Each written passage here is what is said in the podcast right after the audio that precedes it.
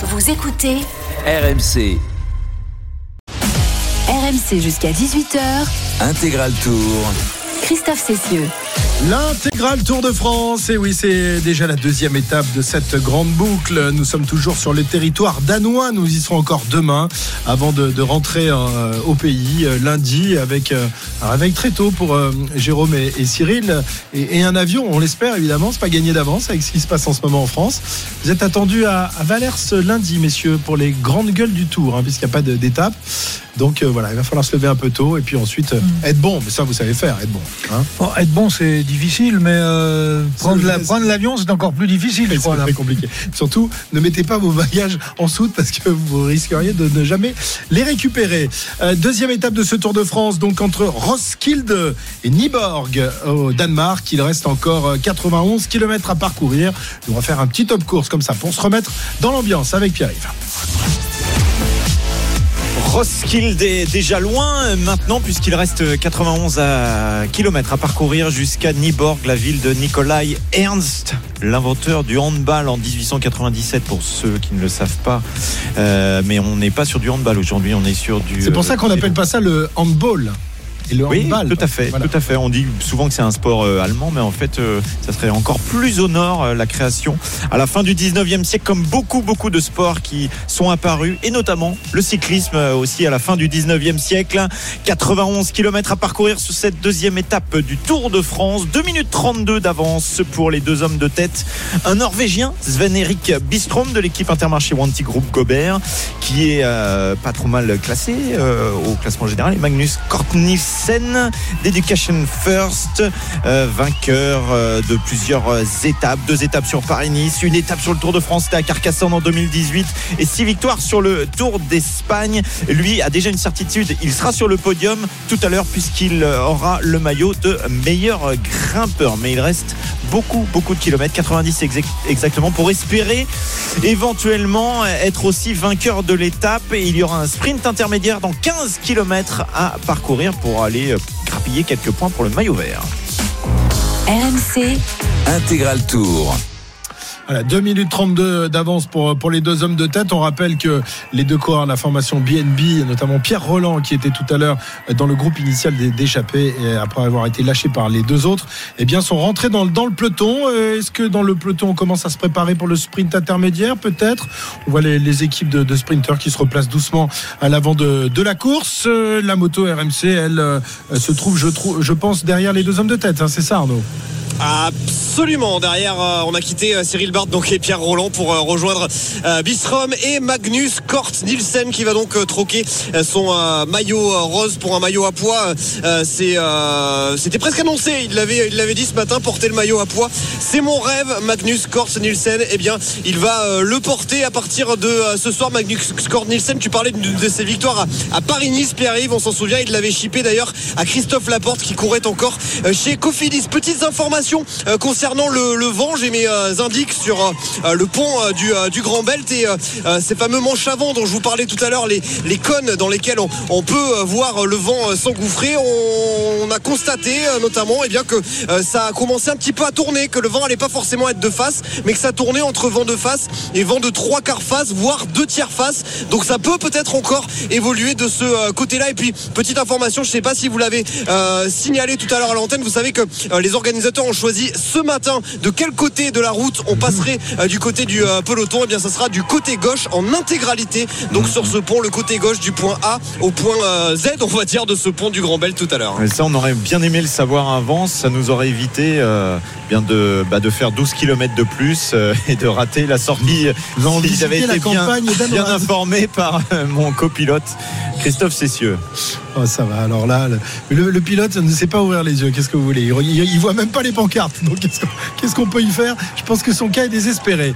Euh, très bien. Alors Arnaud, tu vas nous parler du, Grand Bel dans un instant, parce que ce sera le, thème de ta, carte postale. Euh, un tout petit mot quand même. Le vent, messieurs, est-ce que vous le pensez assez bien orienté et assez puissant pour jouer vraiment un rôle dans, dans cette étape? Plus les kilomètres passent et plus on se dit que ça va être euh, compliqué quand même qu'il joue un rôle.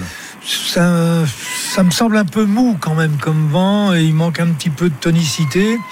Et puis euh, il n'est pas orienté de la façon la plus idéale pour faire, euh, pour faire, pour monter des éventails.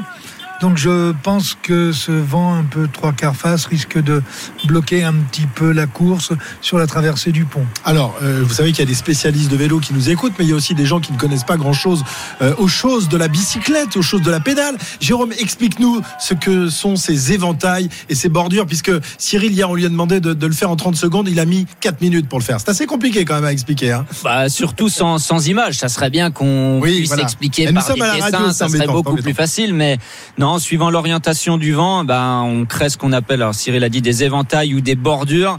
Euh, la meilleure orientation, c'est vent trois quarts d'eau. C'est là où ça roule le plus vite. Et en fait, bien sûr, les coureurs vont chercher l'abri euh, derrière le coureur qui les précède. Donc, on se met d'un côté, suivant l'orientation du vent, côté droit de la roue avant de la personne qui nous précède. Mais au bout d'un moment, on n'a plus d'abri. On arrive vers le fossé. Donc après, les derniers de la file bah, sont justement en file indienne. Et au bout d'un moment, il n'y a plus d'abri. Ça roule tellement vite que les coureurs finissent par, euh, par sauter de la route. On est du- dans la caillasse, c'est ça On est dans la caillasse, exactement. Et c'est là que Cyril parlait du portier tout à l'heure. Donc souvent, quand on monte une bordure, ça se fait souvent par équipe. Donc les premiers roulent très vite et il y en a un qui ferme la, la porte. Donc lui, il roule pas et il empêche les autres de rentrer dans la bordure. Et après, le nombre de personnes dans la bordure, ça va dépendre de la taille que l'équipe prend de la route. C'est-à-dire si elle utilise que la moitié de la route, si elle utilise que une demi-route, euh, bah, il y a plus ou moins de personnes qui, peut, qui peuvent rentrer dans la bordure. Donc c'est assez, euh, c'est assez technique, mais il faut que le vent soit bien orienté. S'il reste comme il était ce matin quand on est passé sur le pont, la première partie du pont plutôt trois quarts face et la fin plutôt de face. Euh, ça va étirer un peu le peloton. Quelques coureurs devraient euh, passer par la fenêtre, mais ça ne devrait pas faire de grosses, grosses bordures sur le pont directement. On verra les kilomètres qui précèdent le pont s'il y a du mouvement ou pas. Ouais, euh, c'est difficile.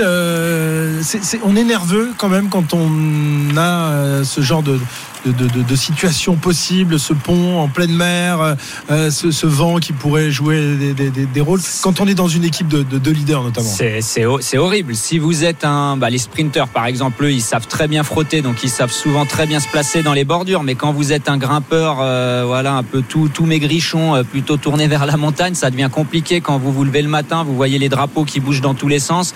Euh, ce matin, dans la voiture, on disait avec Cyril, là, il y y a moins de vent que ce qu'on espérait, mais on se disait heureusement, on dit ça parce qu'on n'est pas coureur. Quand vous êtes dans le bus, euh, vous avez bien les, les chocottes et vous espérez que ça bordure pas. Nous, devant la télé, on espère des bordures, mais quand on est coureur, c'est pas pareil.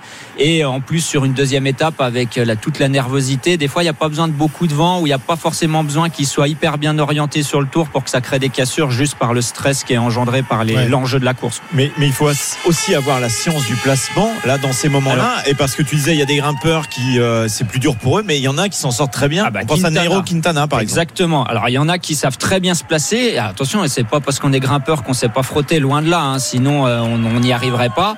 Mais bien sûr, il y a la science du placement. Et après, vous pouvez être le meilleur du monde. hein. Vous pouvez prendre Filippo Ganna s'il est mal placé, il va peut-être réussir à sauter de la deuxième bordure à la première. Mais s'il n'arrive pas à rentrer dans la première, il va péter comme tout le monde. Vous pouvez pas faire deux efforts quand ça roule très vite dans les bordures. Même le meilleur rouleur du monde, il peut pas y arriver. S'il saute d'une bordure à une autre et qu'il arrive tout de suite à rentrer à tourner dans l'éventail, là c'est bon, il va pouvoir sauver sa Parce peau. qu'il faut tourner derrière. Il Et faut pas rester à la dernière non, non, position, il faut évidemment. toujours tourner parce que pour peu que la bordure se resserre un coup, si clair. vous êtes dans le dernier, vous pétez pareil si vous êtes dans les derniers. Et même quand on s'appelle Pogacar, on peut être pris dans les bordures. C'était le cas il y a deux ans à, à Lavore. Euh, Ça lui avait coûté un peu de Il temps, avait même 21 si ans, il derrière. n'avait pas encore l'expérience Voilà. de grand D'ailleurs, il, il il est déjà dans les dix premiers du peloton hein, Ouais. avec son équipe. Donc euh, tous- les leaders sont déjà très très vigilants. Mhm. Cyril, tu adorais faire des coups de bordure. Toi, c'était un, un de tes coups préférés lorsque tu étais patron d'équipe? Ah, j'aimais bien, oui. j'aimais bien. Mais, comme euh, tu es, ça m'étonne pas, tiens. J'aimais bien, mais euh, bon, euh, puisqu'on a un peu le temps, euh, dans le Tour 72, euh, Merckx m'avait repris le maillot dans le contre-la-montre par équipe, et le lendemain, il y avait l'étape qui arrivait à Royan.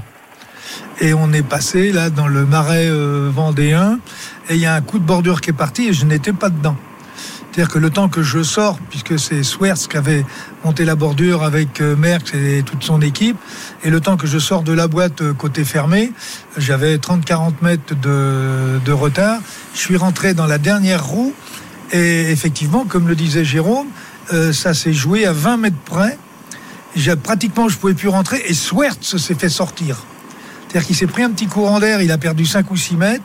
J'ai réussi à venir chercher un peu d'abri euh, avec, avec une pédale dans l'herbe. Et, et, et Swerts m'a Avec rentré. une pédale dans l'herbe. Oui, on, avait- on, on dit, on dit avoir la pédale dans l'herbe. D'accord, bah, explique-nous. une expression, Bah oui, voilà. non, mais explique ce que ça. Bah, ça veut dire que euh, Plus au le bord, cour- vous le- êtes le- dans le fossé. Euh, le coureur qui est devant vous est déjà. Mais pour aller chercher un peu d'abri, vous allez rentrer de 5 ou 6 cm à l'intérieur.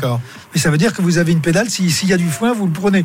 Et, et, et là, Swerts, au moment où il va, euh, il, il va exploser aussi, là, je le prends par le cuissard, je le pousse. Et là, on rentre tous les deux. Et il m'a regardé, euh, oh le con. et, je repre- et je gagne l'étape. Et, et- et donc je rentre dans la bordure et après je vais gagner l'étape et je reprends le maillot. 2 juillet 1972. Vous Non, c'était quoi, c'était vous jours faisiez plus quoi à tard. l'époque, le 2 juillet 72 Je me Bon. souviens pas, moi. Tu t'en souviens pas Jérôme, il n'était pas né. T'é- T'étais pas né non plus en Non, non, non, 72? non, non, il y a Ah, que- je suis jeune, moi, Christophe. Ouais, il y a que- moi, me- j'étais petit, hein. j'étais petit, et pourtant ce jour-là, 2 juillet 72, à Saint-Brieuc, qui s'impose ce jour-là sur les routes du Tour de France. Eh bien oui, notre druide avec un magnifique maillot euh, Gann, Gann Mercier, c'était Gann Mercier? Eh oui. Devant, devant Eddy Merckx qui est quoi 3 4 je crois Non, derrière 4 ou 5e. Oh là là là, tu lui avais mis un vent terrible à notre, à notre Cannibale. cannibale. Tiens, alors euh, évidemment l'un des successeurs de, de, de Cyril Guimard aujourd'hui dans le peloton, un des vieux Grigouds de ce peloton, c'est Patrick Lefeuvert, euh, qui est donc le patron de la formation euh, Quick Step, porteur du maillot jaune aujourd'hui. Qu'attend-il de, de cette étape et euh, est-ce qu'il a des petites idées en tête? On l'écoute tout de suite. Il est interrogé par nos reporters ce matin au village départ. Le vent sera défavorable sur le pont. C'est clair qu'il ne roule pas toujours dans la même direction, donc euh, le danger peut être là après, après tous les virages. Euh, C'est sûr que les favoris vont être super vigilants, parce que tu peux perdre le tour dans un cas comme ça.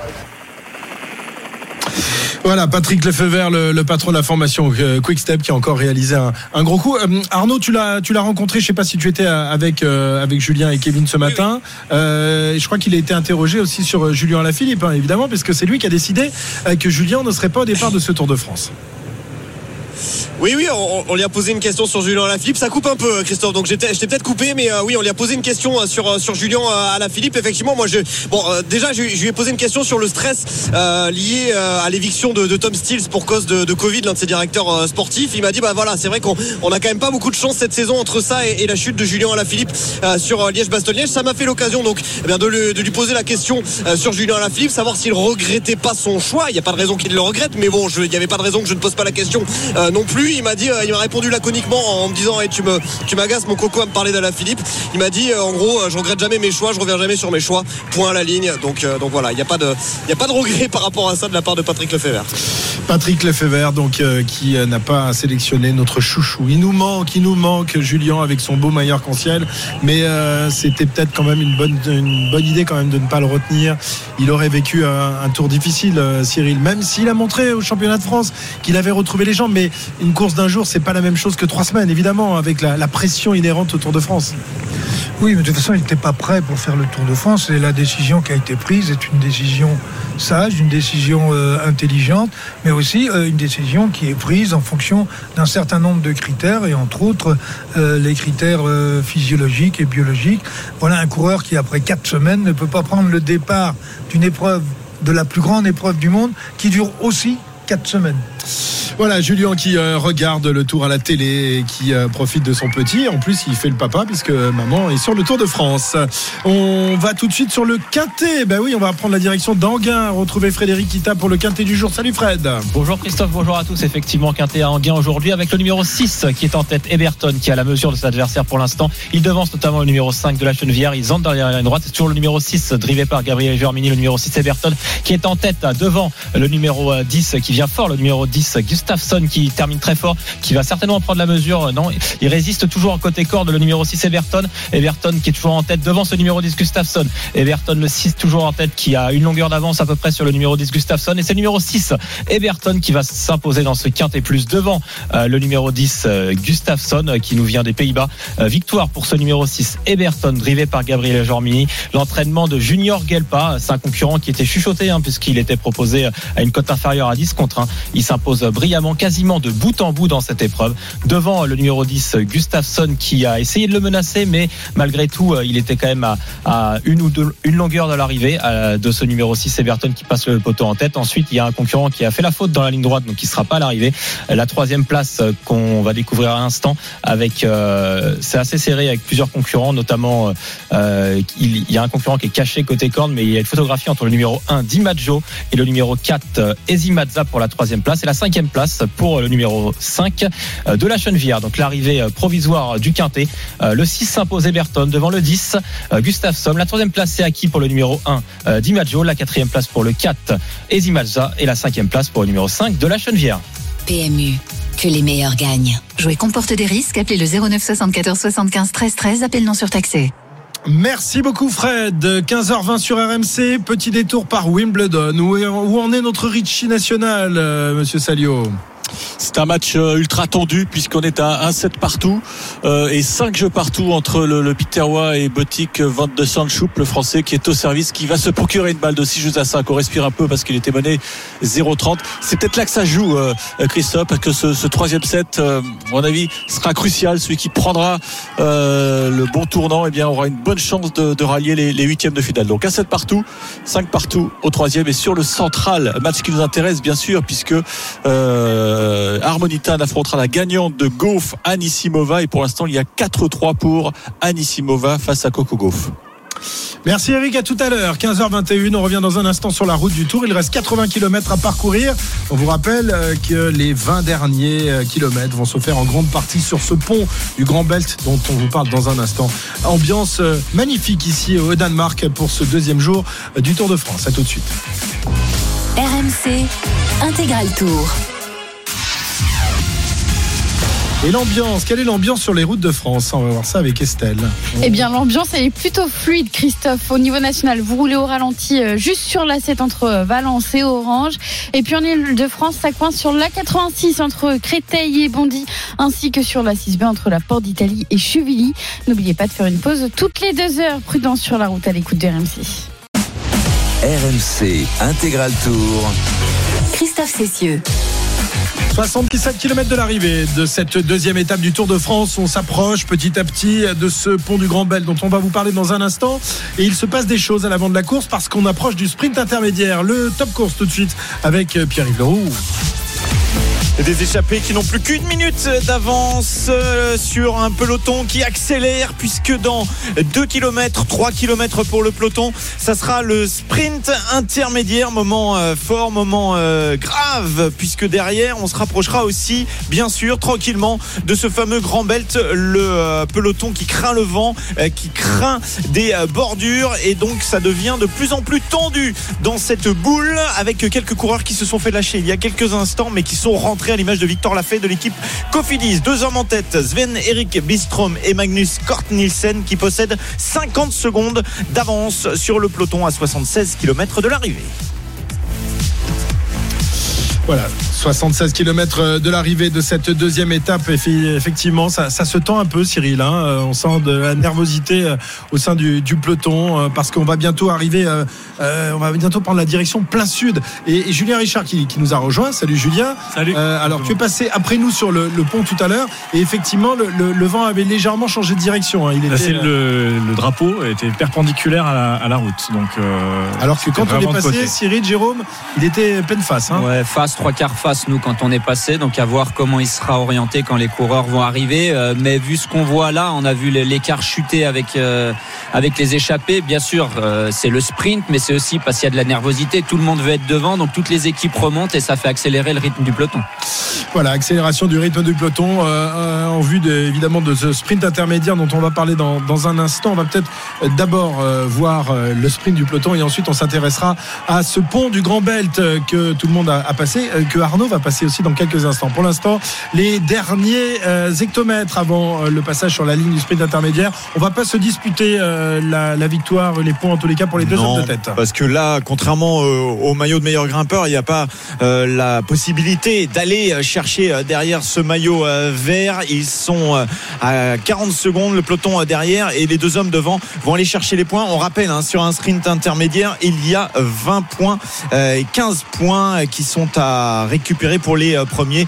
Donc euh, qui passe en premier devant Magnus Kort Nielsen et dans 40 secondes désormais le peloton emmené par l'équipe Total Energy de euh, Peter Sagan. Les Jumbo sont là pour Wood Van Aert également. On aperçoit l'équipe Cofidis, les Quick Step pour euh, Jacobsen et un certain Caleb Ewan qui est dans la roue de Wood Van Aert. Wood Van Aert bien amené en deuxième position, Caleb Ewan en troisième position, Peter Sagan juste derrière Jacob, Jacob- Jacobsen pardon qui frotte un petit peu et c'est parti pour ce sprint avec Caleb Ewan qui a l'air un petit peu court. Est-ce que c'est lui qui va l'emporter devant Wood Van Aert? Oui, c'est lui qui passe en premier devant Wood Van Aert et devant Peter Sagan. Ça donne quelques indications. Plus Eh de oui. 33 secondes d'avance désormais pour les deux hommes échappés. Il est en forme, Caleb Ewan. On l'a, personne ne l'a donné d'ailleurs dans, dans l'équipe, hein, messieurs. J'ai hésité, Ouais, moi. ouais, j'ai bah, hésité, sûr, et t'hésites finalement, j'ai, mais- non, mais j'ai penché pour le local. Mais résultat, il a fait des efforts, là, Caleb Ewan. Alors que Mats Pedersen, on ne l'a pas vu. Voilà, tiens, il- tiens. Ah, bah, il, se- il s'économise pour la, la victoire d'étape. Donc Caleb Ewan,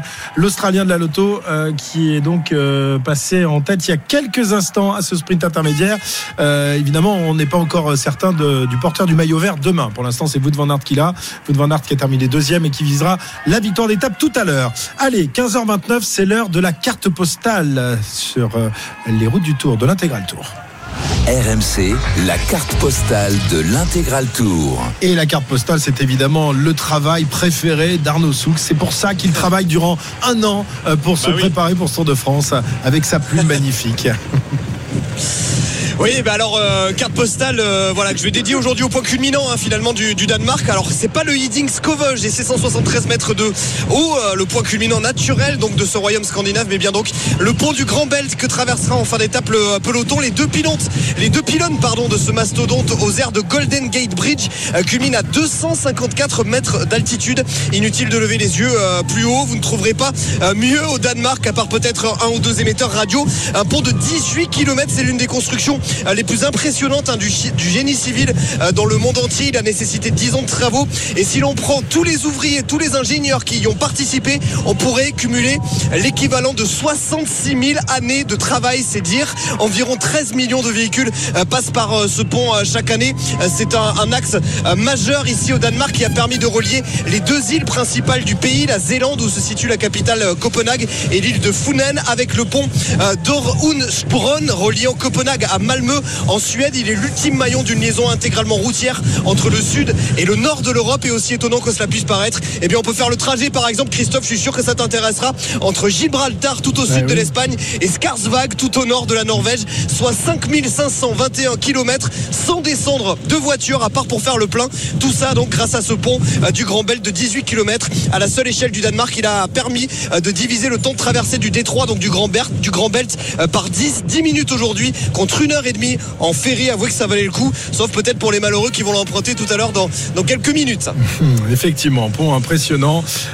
Julien Richard a eu l'occasion de, le visiter, un reportage il y a quelques semaines. Il, nous en reparlera tout à l'heure, hein, parce que tu as, plein d'interviews, évidemment, Julien, que tu as réalisé avec euh, le patron du Tour de France, Avec Christian Prudhomme. Tout le monde était là, évidemment, euh, pour euh, admirer ce, ce très beau spectacle. Voilà donc pour la carte postale de notre ami Arnaud. On a hâte de, de découvrir ce pont du Grand Belt. Nous, on l'a passé déjà tout à l'heure en voiture, mais ce sera différent pour, euh, pour les coureurs du Tour de France. On est à 72 km de l'arrivée et euh, l'entrée sur le pont sera à 21 km de l'arrivée.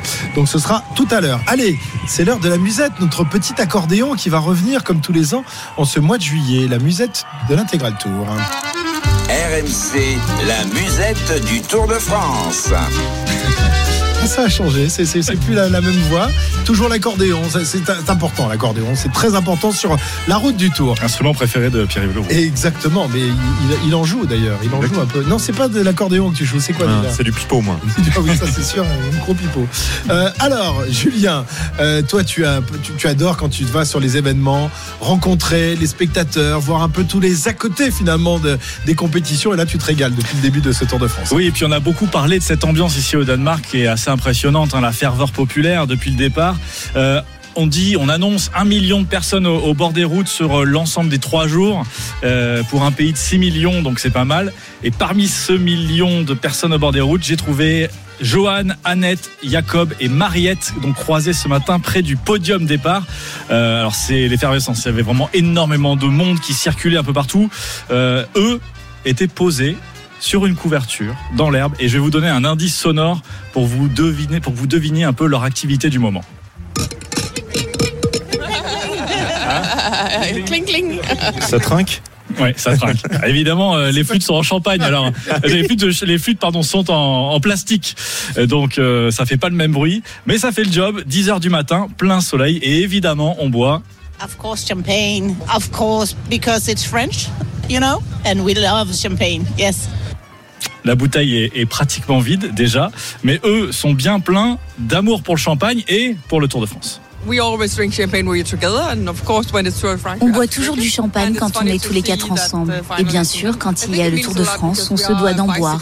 Et c'est marrant de voir que finalement le Tour est au Danemark. Ça signifie beaucoup pour nous de l'avoir. On est un pays de vélo, les gens font beaucoup de vélo, beaucoup de gens regardent le Tour de France. C'est vraiment super de l'avoir ici. Bon alors, quand même, à choisir entre champagne et Tour de France pour Jacob. Champagne, honestly. but of course, we follow the Tour de France, of course. Yeah, see it every year. Yeah. Voilà, donc il le regarde quand même, mais il boit quand même aussi, hein, je vous le dis. Euh, petit cours de danois, messieurs. Euh, Alors il reste pas longtemps sur, sur le territoire, mais quand même ça va vous servir. Christophe, je sais que tu connais, mais euh, tu peux encore faire des progrès sur ta prononciation. Something. Yeah, and in Danish, in it's skål. Skål. Yeah. Skål. Skål. Voilà, c'est assez simple en même temps. Voilà, mais on Ça dit- me on fait dit semblant de pas connaître, mais. Ça fait trois jours qu'ils s'entraînent.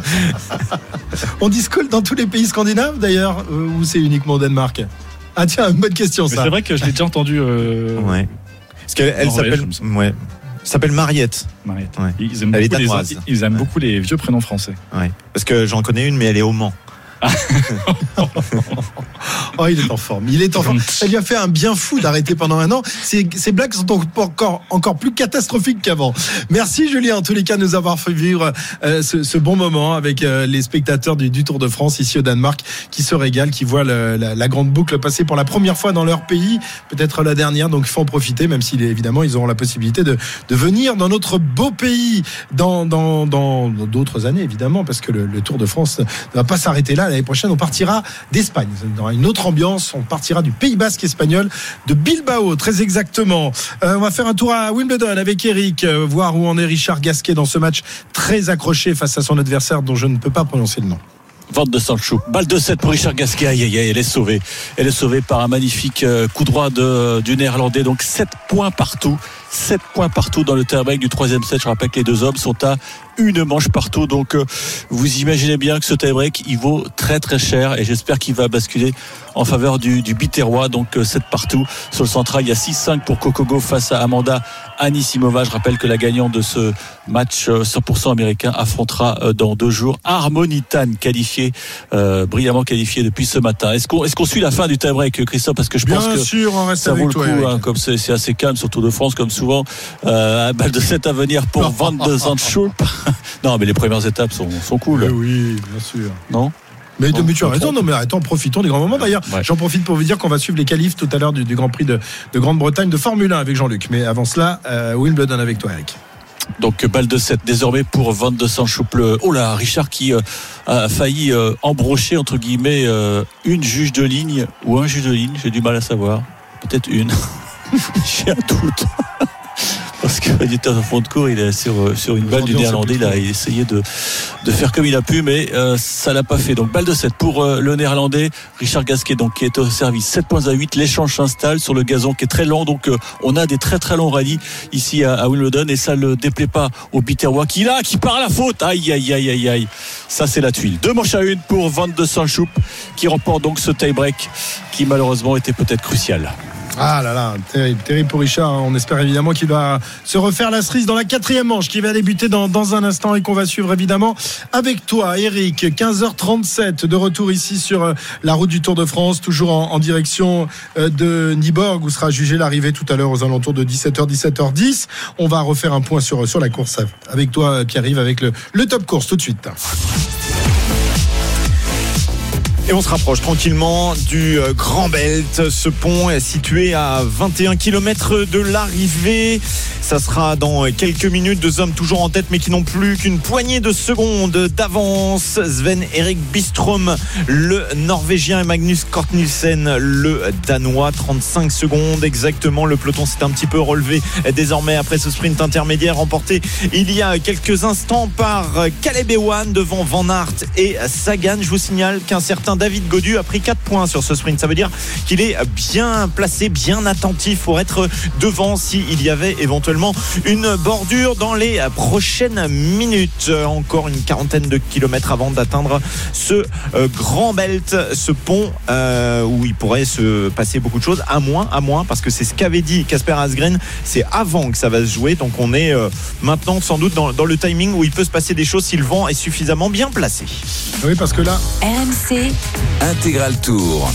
Eh oui, parce que là, on, a, on prend la direction du, du plein sud, là, hein, Arnaud. On est euh, en direction de, donc de ce pont. Euh, Est-ce que le, le vent a changé de direction euh, depuis quelques minutes? Je crains que non. Je crains que le vent soit de euh, face, voire de. Enfin, je crains. Je, je crains pour euh, pour le spectacle, en tout cas.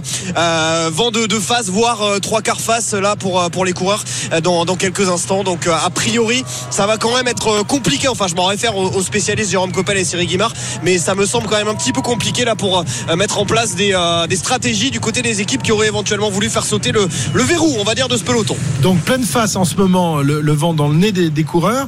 Euh, et quand on va tourner en direction du pont, on va donc tourner à, gauche. Et là, on l'aura de, côté le vent, euh, Jérôme. Euh, non, normalement là c'est toujours trois quarts face et ça sera, enfin oui, alors face trois quarts face sur cette euh, sur cette partie-là et ça sera à peu près pareil sur le pont. On va, ils vont tourner à droite, pas à gauche, hein, pour aller chercher le, le pont. Donc là ils descendent au sud, après ils vont Ouais. prendre à droite. Euh, à voir si, euh, comme le disait Julien, le, le vent a tourné sur le pont. Après, euh, il n'y a pas non plus entre le sprint euh, intermédiaire qui viennent de passer et le début du pont, il n'y a pas de partie vraiment euh, longue et exposée au vent non plus. Euh, par contre, il va y avoir pas mal de, petites routes sur sur certains endroits. Donc ça, ça pourrait créer des, des mouvements de course, peut-être des chutes. On le souhaite pas. Mais au niveau du vent, euh, ça sera pas ce qu'on attendait, je pense. Bon, bah, on verra ça tout à l'heure. C'est vrai qu'on on vous en parle depuis des, des heures et des heures de, ce vent et de ce grand pont euh, du, du Grand Belt euh, qui euh, ne donnera peut-être pas grand-chose. On l'a vu, hein, le, le peloton est à nouveau un petit peu nerveux. euh, tout à l'heure, euh, notamment à l'approche du, du sprint intermédiaire, nerveux parce que évidemment le- les débuts de Tour de France sont toujours très nerveux. Tout le monde veut aller chercher sa victoire d'étape et ça occasionne souvent euh, des chutes dramatiques. On rappelle qu'il y a 176 coureurs au départ de ce Tour de France, qu'ils sont tous actuellement encore en course, euh, heureusement, après seulement une étape disputée. Et on a tous, euh, on craint tous évidemment les, les, les gamelles collectives. Nos reporters ont rencontré ce matin Marc Madio, le, le patron de la Groupama FDJ, justement pour cette crainte, cette crainte de cette première semaine. Surtout, il faut amener euh, ces leaders, ceux qui vont viser le général, euh, en un seul état, en un seul morceau plus exactement, euh, au pied de, de la montagne. Ce sera notamment le cas vendredi à la planche des belles filles. Marc Madio, le patron de la Groupama FDJ. Bah, La, première journée du tour est toujours une journée particulière. Euh, on sait qu'il y a une grande tension, une grande nervosité. S'il y a du vent et qu'il est mal placé, ça peut augmenter cette tension, cette nervosité. Donc on peut se retrouver dans des situations délicates. Le premier job, euh, c'est déjà de finir en entier, de pas aller à l'hôpital comme on l'a fait ces dernières années. Et puis euh, ce sera déjà bien. Ensuite, euh, rester au contact euh, comme on le souhaite et on l'espère. Mais on a aussi une équipe qui est, euh, préparée pour ça. Donc euh, ça devrait bien se passer. Ça devrait bien se passer, nous dit Marc. On l'espère évidemment, mais euh, on sait, euh, Cyril, que c'est toujours très compliqué la première semaine du Tour. Et, ces dernières années, euh, bah, il y a eu des, des- chutes quasiment tous les ans et quasiment toutes les étapes. Des chutes qui ont mis quand même des, des leaders à terre. On se souvient évidemment de, de Thibaut Pinot et de David Godu il y a deux ans à, Nice, mais ils ne sont pas les seuls. Il y en a eu d'autres. Et, c'est vrai que cette première semaine est très nerveuse. Bien, elle est nerveuse parce que les enjeux sont énormes sur le Tour de France. Les enjeux sont énormes pour les coureurs, ils sont énormes également pour les équipes et pour les pour les sponsors des équipes. Donc il faut pas se rater. Alors ça frotte tellement pour essayer de ne pas perdre de temps, pour essayer de se placer dans les points euh, dans les points stratégiques, dans les points névralgiques. Et, à ce petit jeu-là, eh ben, il y a toujours un moment où il va y avoir un coureur qui va faire une toute petite erreur, toucher une roue, et puis il va emmener avec lui 25 ou 30 coureurs. C'est-à-dire que même si on, si on- on- on est attentif, que l'on fait attention à tout, on peut peut tout simplement être victime d'une chute pour laquelle on n'est pas responsable. Et, et, même si on est un acrobate euh, tel que Julien Lafilippe, euh, on ne peut pas tout éviter. Et Julien euh, on a fait la meilleure expérience euh, dernièrement, euh, Jérôme. C'est impossible d'éviter tout le temps les chutes. Vous avez beau être le, le, plus habile sur un vélo. On a vu avec la chute de Julien euh, à Liège-Bastogne-Liège. Lui, il était à l'opposé de la chute, mais la chute a balayé toute la route et ça l'a envoyé dans le décor. Et c'est très souvent ce qui arrive sur le Tour de France. Euh, on, il y avait plus de coureurs au départ. Il y avait à peu près 198 coureurs. Je oui, crois, parce qu'il y avait 9 coureurs par équipe. Désormais, il n'y en a plus que 8. Et on disait, on va réduire le nombre de coureurs pour éviter les chutes. On voit que finalement, ça change pas grand-chose. C'est voilà, les aménagements euh, routiers, la nervosité surtout qui, qui provoque toutes ces chutes. Euh, mais les chutes, elles existent depuis tout le temps. Depuis que le Tour de France existe, il y a toujours des chutes en début euh, Tour de France. Surtout la première semaine, les parcours sont tracés pour qu'il y ait du spectacle. Donc forcément, ça rend la course très nerveuse. Euh, Cyril l'a dit avec les enjeux.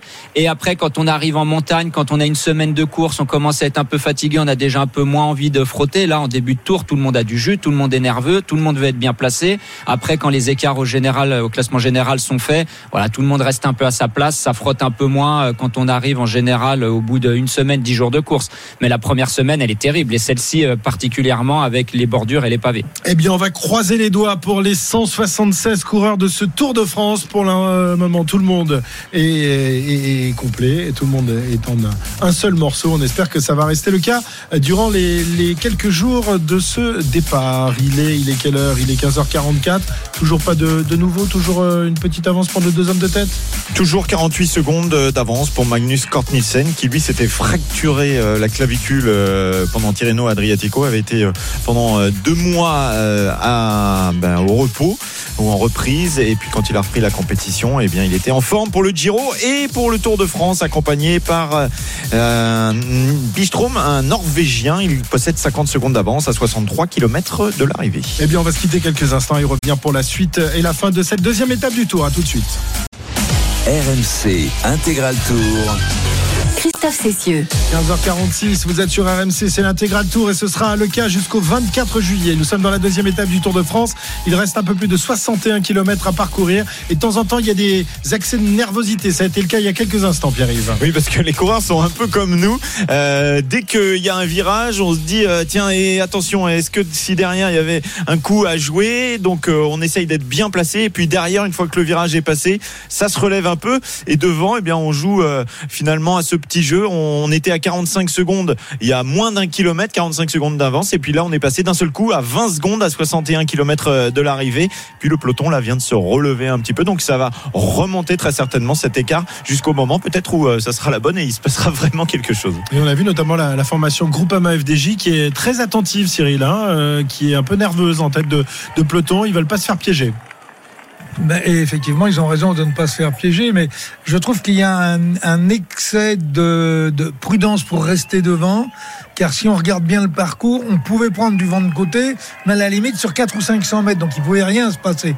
Mais ils ont, euh, c'est malheureux à dire, mais ils ont une telle trouille de se faire piéger que tout le monde veut remonter. On l'a vu, là, tous les trains sont mis en route uniquement pour prendre un virage et pour 3 ou 400 mètres où il pouvait y avoir du vent, puisqu'après on reprenait à droite et on reprenait le vent de face. Et, c'est ça qui démontre d'ailleurs tous les enjeux dont je parlais tout à l'heure. Personne ne veut rien lâcher. Puis vous avez les directeurs sportifs avec les oreillettes d'ailleurs qui disent attention dans un kilomètre ça tourne là. Après ah ben rappelez-vous dans 500 mètres et tout le monde veut monter et tout le monde accélère en même temps. Sauf qu'il faut faire très attention. Il n'y a pas de la place pour tout le monde dans les virages. Ça ça va être ça jusqu'à jusqu'au moment où ils vont rentrer sur le pont. C'est ce que je disais tout à l'heure. Il n'y a pas de grande partie qui est vraiment propice pour créer des bordures, mais il y a plein de petits bouts potentiels dangereux. Donc c'est ce qu'on voit actuellement. Les coureurs et notamment les équipes de leaders vont faire des grosses accélérations juste avant la partie dangereuse. Ça va faire ça à chaque fois. Mais le problème, on est obligé d'être vigilant parce que si un, dans un des virages qui arrive, finalement les équipes se relèvent pas et décident d'insister, si on se dit ouais bah ça fait trois fois qu'on fait l'effort avant le virage, finalement il se passe rien, la quatrième fois j'y vais pas, c'est là où ça met en route et vous passez par la fenêtre. Donc en fait on est obligé d'être toujours vigilant et toutes les équipes sont obligées de l'être. On l'a dit, il y a 176 coureurs, euh, pas tout le monde peut être à l'avant du peloton et voilà c'est là que les, les, chutes peuvent arriver. Ah, attention. C'est là où c'est dangereux, c'est que euh, effectivement ça peut relancer, euh, ça peut euh, provoquer des cassures, mais surtout il peut y avoir un accrochage derrière Et s'il y a un accrochage, là, il y a une vraie cassure. Attention, c'est pas le moment de crever et pourtant c'est le cas pour Mats Pedersen. Crevaison pour euh, le leader de l'équipe Trek Zegafredo à 60 km de l'arrivée et euh, on répare, on se calme. Mats, euh, il est serein, hein. il a fait signe de la main à son directeur sportif. Pas de souci, je vais rentrer, je suis en pleine forme et je vais aller m'imposer tout à l'heure à Niborg. On est passé tout près de chez lui tout à l'heure, Cyril. Oui, vous avez vu le temps qu'on a mis pour changer une roue avec les, les disques. Bah, il faudrait leur faire faire des, des, des, stages en Formule 1 peut-être. Hein. Bah, c'est pas des stages en Formule 1, c'est que le disque vous ne pouvez pas le rentrer comme ça. Donc vous êtes avec une forme de perceuse, là, de, des visseuses, de, des visseuses et visseuses de façon à pouvoir euh, parce qu'il faut bien remettre bien sûr le disque euh, au travers des mâchoires du frein. Hmm. Et là ça pose un problème et il faut du temps. Mais on voit là l'expérience de Pedersen. Hein. On a 60 ah km de l'arrivée. C'est même lui qui va dire à son mécano, à son DS, tranquille, ça va rentrer. Sur un incident mécanique, il pourra se mettre derrière les voitures, c'est autorisé. Il va rentrer sans problème et il sera peut-être pas plus mal de passer quelques kilomètres dans les voitures que d'être dans le stress du peloton. Là, il y a vraiment pas le feu à la boutique. Voilà, c'est ce qui se passe puisque Pedersen a pris, euh, trouvé sa place derrière une voiture qui, euh, évidemment, le, le, le, le, cache un peu du, du vent et le protège du vent, plus exactement. La moto RMC c'est Arnaud et, Marco qui sont à l'avant de la course. Alors ils sont plus deux hein, maintenant, hein. donc euh, je pense et, en plus l'écart est, redescendu à 30 secondes, donc, j'imagine que vous avez dû passer devant les, les échappés. Hein. Absolument, absolument Christophe, je te confirme qu'on a dû passer euh, devant euh, les échappés. Je voulais illustrer aussi les, propos euh, de, Jérôme Coppel il y a quelques instants. Effectivement, on, vient là il y, a, quelques centaines de mètres de, prendre une portion où pour le coup le vent était trois quarts d'eau à cet endroit-là, mais la portion était évidemment beaucoup trop courte pour pouvoir secouer le, cocotier du, côté des, équipes qui auraient voulu tenter quelque chose. Ça a duré 4 ou 500 mètres, donc vraiment c'était le, grand maximum. Et puis alors je sais pas, vous m'arrêtez si je me trompe, mais il me semble quand même que les routes sont particulièrement étroites, euh, avec beaucoup de public au bord. C'est pas forcément non plus hyper propice, à mon avis, euh, à la mise en place de, coups de bordure, le fait que la route soit à ce point-là étroite. Cyril, est-ce que ça change la donne si c'est étroit et si aussi il y a beaucoup de monde sur le côté pour couper hein, éventuellement le vent? Bien, euh, Là, dans la partie que nous voyons, il n'y a pas de vent du tout puisqu'on est euh, sur une route très étroite et, dans une forêt avec des arbres bien verts d'ailleurs. Et donc là, il n'y a, pas, a pas un courant d'air qui vient de droite ou de gauche. Mais par contre, toujours euh, encore plus dur d'être à l'avant du peloton. Plus la route est large, plus c'est facile de remonter, plus vous avez la, place pour faire l'effort et vous replacer à l'avant du peloton sur des petites routes comme ça avec les spectateurs, etc. On se rappelle de ce qui s'est passé l'année dernière avec la pancarte notamment. Là, ça devient vraiment dangereux sur ces premières étapes, les petites routes et le public nombreux est compliqué de remonter euh, le peloton. Euh, ça sera le cas pour Mats Pedersen là qui est rentré dans le peloton après sa crevaison mais maintenant il a des équipiers qui vont essayer de le ramener euh, le long de la route et attention de ne pas chuter. Oui et le maillot jaune est d'ailleurs en queue de peloton, il vient d'aller chercher des bidons. Donc ça veut dire qu'on est sur une période sur une portion où, on ne risque rien, c'est ce que j'expliquais là on est complètement encaissé dans la forêt. Donc euh, il peut rien se passer sauf que pour le maillot jaune, ben, il va falloir remonter dans les premières positions. ça sera vrai également pour ton favori Pierre Tranquille. Exactement. 15h52, figurez-vous qu'on l'a retrouvé. Ben oui, il est là, notre Dédé. Il est où ce Dédé et eh oui, André Bancala, il est là, comme tous les ans, de l'Assemblée des départements de France, qui euh, prépare la, route, même si là, au Danemark, il n'a pas grand-chose à faire. Enfin, si, quand même. Il va aider les, Danois qui connaissent pas grand-chose au vélo. Donc là, Dédé, il leur explique, on met une botte de paille ici, on va protéger ce virage par là, on va enlever les, gravillons ici. Voilà. Tu parles bien le danois, t'as as fait un stage quand même non, euh, André? Une gruche de flûte, voilà. C'est à peu près tout ce que je peux dire, qui ne veut pas dire grand chose, mais, euh, mais non, j'ai pas fait, je n'ai pas fait de, stage de danois. En revanche, toi, tu pourrais très bien être à la place dans la DD mobile, puisque tu sais euh, où mettre euh, à peu près les bottes de paille, où mettre, où mettre tous ces éléments de protection. Donc, c'est parfait, tu es, totalement au ah ben, attends, tu hein. m'engages quand tu veux, hein. moi je viens avec toi. Tu, me, tu me fournis un, un, bel équipement tout jaune, là, machin, je vais être au top. Hein, ah, vous avez le même profil en plus. On a le même profil avec Dédé Bah oui, du coup pour la taille des équipements c'est bon, vous pouvez vous le prêter. oui, on, va passer du un, petit M, c'est ça? Oui, oui, c'est ça, du, M. c'est ça. Entre M et double XL Il, il se Euh, moque S, de oui, nous là. Il se moque de Ouais, nous je là. crois le, que le on- on nous met en là, boîte, non, mais là, je rêve là. Non, non, mais ça va pas Bon du mon tout, ça. Dédé, alors ce pont, Oui. ce pont, t'es passé dessus ou pas encore ce pont là? Eh ben, je le vois, il est à vue. Je suis presque, je suis pas encore arrivé dessus, mais euh, d'autres d'autres équipes de, de, de, de l'ADF sont passées dessus. Euh, en effet, du vent. Euh, on le prendra côté gauche. Euh, Il y avait un choix de, côté à prendre. Est-ce qu'on le prendrait côté droit ou côté gauche? Il a été pris côté gauche pour des raisons euh, liées à la sécurité et justement au risque de, de bordure également par rapport au sens du vent, puisqu'on sera sur un vent euh, sud-sud-ouest. Euh, donc tout ça a été euh, subtilement étudié. Et puis euh, évidemment, on sera aussi, on, passera juste au droit du point culminant de- du Danemark, puisque les deux piles de pont euh, qui supportent les haubans culminent à 254 mètres, c'est-à-dire le point culminant du Danemark. Eh oui, eh oui, il n'y a, pas plus haut. Au Danemark, on n'a pas trouvé de. non, il n'y a pas plus haut. col- Enfin, il y a même beaucoup plus bas. hein, Ah oui, oui. Il y a même beaucoup plus bas.